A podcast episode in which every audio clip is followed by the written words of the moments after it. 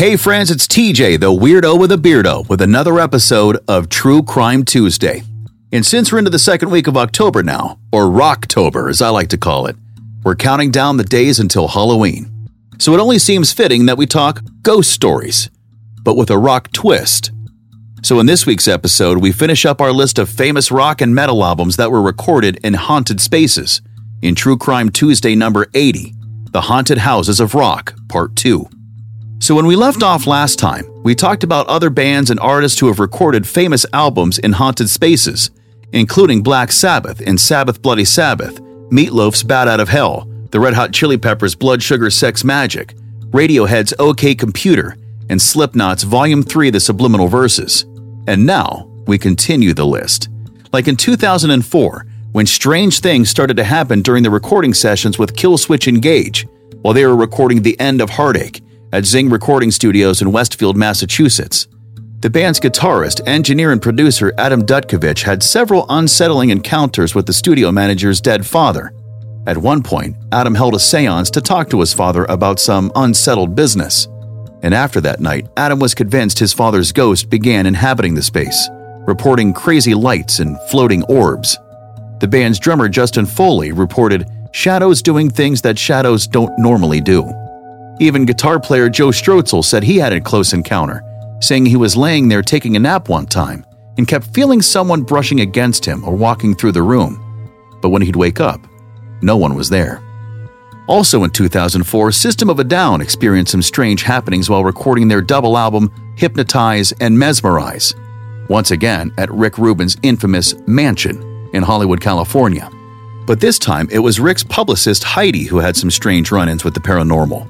According to her, she came in one day to set up for a press conference, and while she was sitting facing the large central staircase, she felt something standing behind her.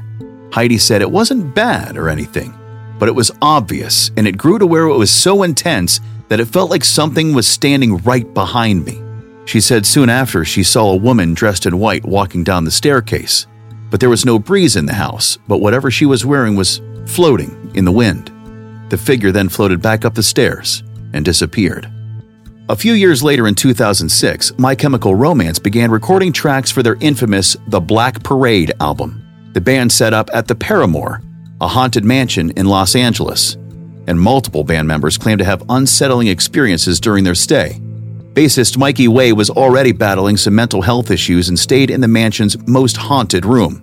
Eventually, Mikey began sleeping on the floor of his brother Gerard's room, their frontman, before leaving the house altogether to seek help for his mental health. Meanwhile, Gerard began experiencing intense night terrors and experienced episodes of sleep paralysis, nightmares, and woke up screaming violently. All of this would eventually inspire the song Sleep. But outside of their mental stressors, strange things also began to happen throughout the house. Doors mysteriously slammed open or closed on their own. But the curse of the Black Parade followed the band well after the recording was finished at the Paramour. The following tour and music video series was plagued by injuries, sicknesses, including food poisonings, and after two years of touring, the band nearly broke up. And after their final show of the tour in Mexico City, frontman Gerard Way said, If we never play another show again, keep yourselves alive. And at the time, he truly meant it.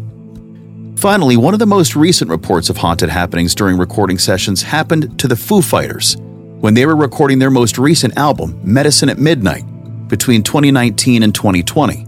The band was recording in an undisclosed location in Encino, California, a home built in the 1940s. And the home had a strange and unusual past. So strange, in fact, that Dave Grohl and the rest of the band had to sign non disclosure agreements that limited what they could say about their stay. And as soon as the band set up and began recording, they knew two things. First, the house had a totally creepy vibe that everyone felt.